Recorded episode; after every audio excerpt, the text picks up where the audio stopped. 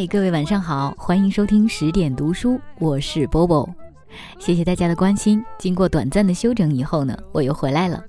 而环形中国二零一五年别克中国文化之旅呢，也又出发了。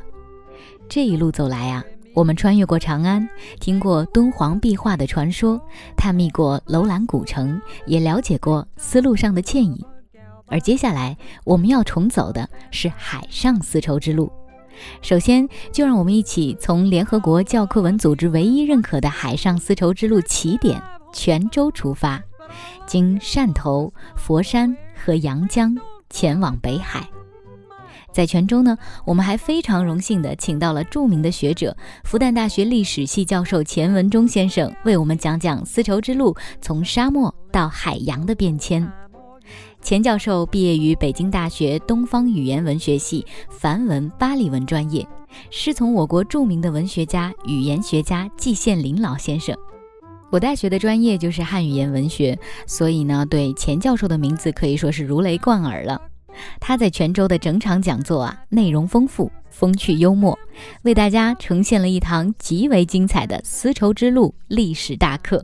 今天呢，我就想结合钱教授的这一堂大课，让没有机会听到他讲座的各位十点读书的听众们也了解这一段历史。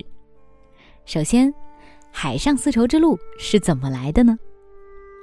唐朝中期以前，中国对外的主通道是陆上丝绸之路。之后呢，由于战乱以及经济中心南移等等原因，海上丝绸之路就取代了陆路，成为了中外贸易交流的主通道。海上通道在当时输送的主要大宗物资是丝绸，所以后世把这条路就叫做海上丝绸之路。到了宋元时期，丝绸不再是主要，而是瓷器。瓷器成为主要的出口货物，因此这条路啊也叫做海上陶瓷之路。最早的瓷器是怎么运的呢？这个里面就有咱们中国人的智慧在里头了。首先，瓷器非常的重，它有点压舱，对吧？但咱们中国人非常的聪明哈，它在瓷器里面呢装上点土，撒上一点植物种子，一个个再摞起来一捆儿，植物在土壤里面长得很紧啊，也不会压碎陶瓷。同时啊，那些个大瓷缸里边就种上蔬菜，这样一路上的维生素也就有了。而这个种菜的大瓷缸呢，靠了岸以后，用海水一冲，还跟新的一样，还能卖给欧洲人好些钱呢。此外啊，这条路还叫做海上香料之路。香料是有多重要呢？因为欧洲原来在冰箱发明以前，最大的问题就是他们的肉食没法保存，隔天就臭了。必须得用茴香大料把肉腌制一下，才能够保存的时间长。所以呀，我们说香料改变了整个欧洲的生活形态。既然说到吃，钱教授还讲到了丝路给我们带来最大的改变，那就是食物。大家都知道啊，中国人的人口在清朝以前是从来没有超过一个亿的，而到了乾隆年间，突然超过了两个多亿。到了一九四九年呢，就是四亿五千万同胞。为什么？这绝对是因为食物够了。有一种粮食作物可以说是改变中国粮食结构的，那就是番薯。在以前啊，中国完全靠小麦是根本没办法分给那么多人口吃的，养活不了那么多人。可是番薯在任何地方都可以种，原来不能种粮食的地儿也可以种，而且可以晒干了做番薯干，可以永久的保存，它的产量又很高。哦，对了，还有土豆，土豆最早是通过咱们这边传进来的，大家都不知道土豆原来叫什么吧？土豆啊，原来叫荷兰豆。它不是我们现在大家认识的那个啊扁扁的荷兰豆啊，那是因为呢台湾曾经被荷兰人占领过，土豆是传过来的。对了，不是咱们这儿原产的啊。还有一种食物是很多人都离不开的辣椒，不管是哪个省份哈，是四川也好啊，湖南也好，如果有人跟你说他们祖祖辈辈都是吃辣椒，那你就得纠正他一下了，因为在咱们国家。明朝末年以前就没有辣椒，所以你说他的祖先到哪儿吃去呢？与此类似的还有西红柿啊、玉米呀等等的。大家可以想一想啊，如果没有这些美味的食物，我们今天的餐桌上该少多少的佳肴呢？关于食物啊，我还想起网上的一个很流行的笑话，说的是呢，一个人穿越到先秦，小二就问了：“请问客官，您是打尖还是住店呢？”“打尖儿，来一碗西红柿鸡蛋面。”“那抱歉呐，客官，面条要到宋朝才能成型呢，而且西红柿是美洲货，清朝末年才传入中土呢。小店目前只有鸡蛋，要不您点一个？”“那就不吃饭了。”上点水果呗，大热天的，来半个西瓜。嗯，西瓜是非洲特产，要到南宋汉人才有种植呢。没有西瓜，苹果总有吧？真抱歉呐，苹果十九世纪才从欧洲传入我国呢。客官，您别点水果了，我们可以负责任的告诉您，像什么葡萄啊、芒果啊、石榴啊、草莓啊、菠萝啊，您现在都吃不到呢。啊，那麻辣烫有吗？瞧您说的，辣椒到明代才引进呢。我想开麻辣烫也开不成啊。好了，当然这只是一个笑话，但是我觉得对我们现代人来说，多了解一点这些知识，了解到我们现在吃的多少食物都是通过古代伟大的丝绸之路运进来的，是非常重要的事儿。海上丝绸之路的发展呢，可以大致分为四个历史阶段，一个是唐代的中期以前，我们叫它形成的时期；唐代中期以后呢，我们称之为转型时期，开始日渐的重要。在宋元两代是丝绸之路的极盛时期，但是可惜到了明清时期就是衰落时期了。在极盛时期的时候，也就是一千多年前的泉州，几乎。它的地位就相当于今天的纽约。那个时候啊，西方称泉州为刺桐。在十到十四世纪的海上丝绸之路的高峰期，同时也是中国在世界经济中居主导地位的时期。泉州啊，作为东西方文明交流贸易的东方主港，占有非常重要的、独特的历史地位。在《马可·波罗游记》里面，泉州港与埃及亚历山大港齐名，被誉为东方第一大港，是当时世界性的经济文化中心。深受《马可·波罗游记》影响的哥伦布呢，致力寻找东方航路，在意外发现美洲时，还认为终于到了泉州。他在自己一四九二年十一月一日的日记上面写道：“这里就是大陆。”刺桐和杭州就在五前面一百里隔的地方。现在我们想想，哥伦布还真的是挺可爱的。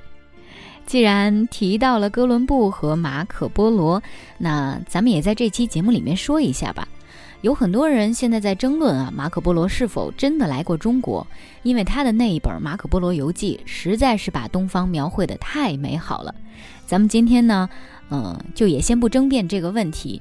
据他在书中所写呢，马可波罗是从陆上丝绸之路来到中国，又由海上丝绸之路回到家乡威尼斯的。在《马可波罗游记》里面，可以说是对东方世界进行了非常夸大，甚至是神话般的描述。这更激起了欧洲人对东方世界的好奇心，这也有意或者无意的促进了中西方之间的直接交往。好了，告别泉州，我们呢继续出发，要去汕头、佛山、阳江，还有去北海了。说到了阳江呢，有一个咱们海上丝绸之路不能错过的地方，就是海上丝绸之路博物馆，其中有一个馆——南海一号水晶宫。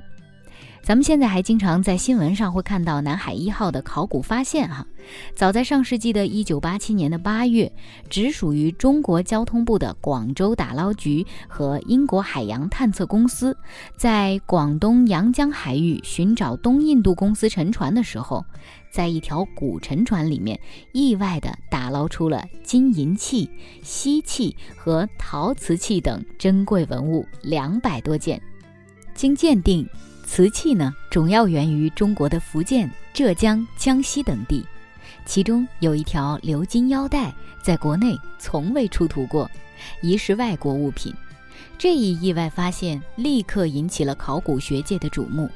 据中国考古专家判断，这艘沉船极有可能是与海上丝绸之路有关。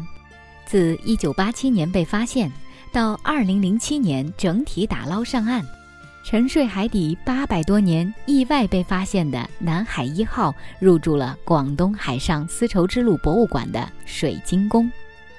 考古工作者们按照模拟埋藏环境保护法方案，以特殊的田野考古方式发掘水下沉船遗址。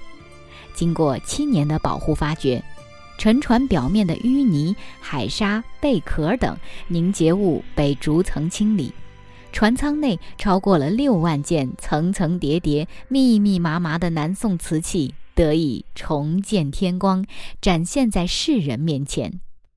这究竟是一艘怎样的沉船？它又经历了怎样的故事？谁拥有这些珍宝？又打算运往何方呢？南海一号还有众多的谜团等待揭晓。各位亲爱的听友们，随着海上丝绸之路的行程结束，也意味着我们环行中国2015别克中国文化之旅的行程会告一段落了。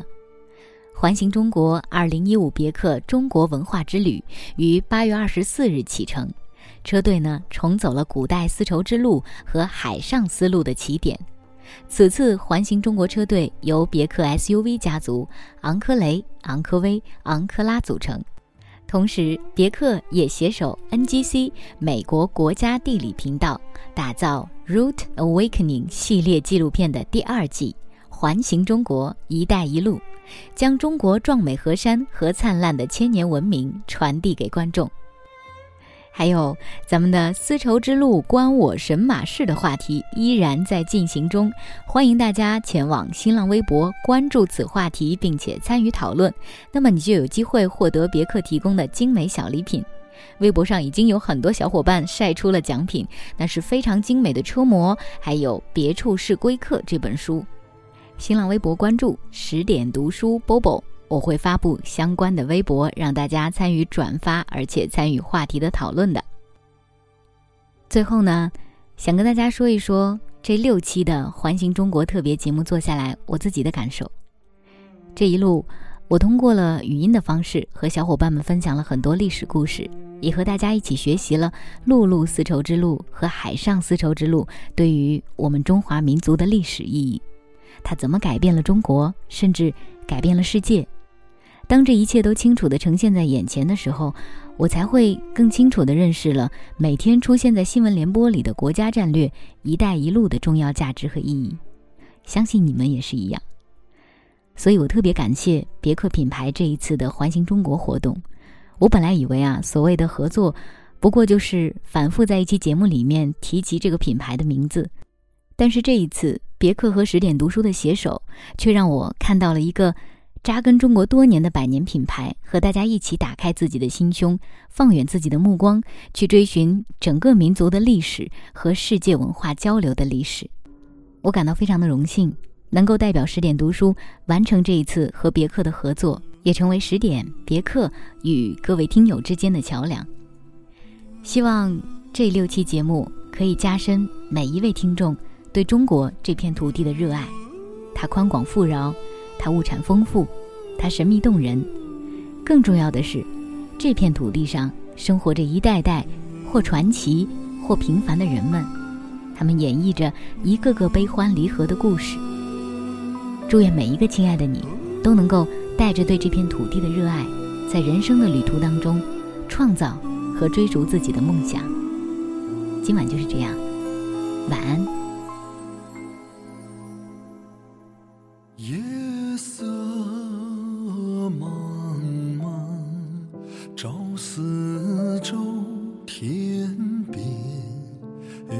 中